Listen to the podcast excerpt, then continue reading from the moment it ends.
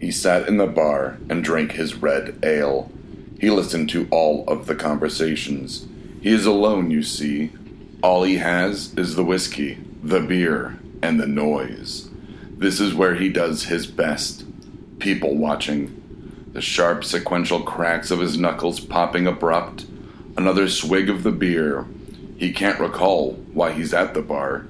It doesn't matter after all of the shots. Everywhere there are stories waiting to be told. Two homework buddies discuss their respective romantic lives instead of calculus. To his right, a girl's night out, all screeches and giggles.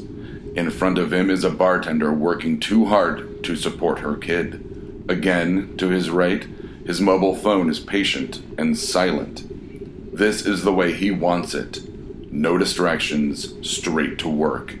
He is a writer, you see. Quietly, discreetly, he writes down every story. No matter if there's a happy ending or not, he writes it. This is the way of his world, jotting down snippets of sentences and drilling his brain for new ideas to make new stories. He lights a cigarette and sucks in deep. Fuel, he thinks. Another shot and some beer to chase it. If he didn't numb himself, he would feel like burning wicker furniture with his thoughts always consuming him. He knows how alone he is. Thank God for that, it seems.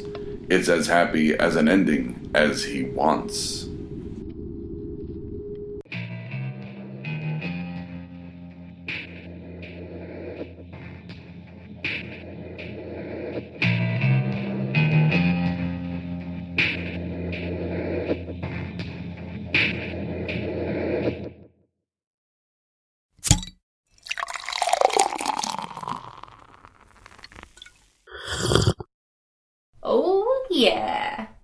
This has been a Blood Alcohol Content Network production. For more information, visit www.bacnpodcast.com.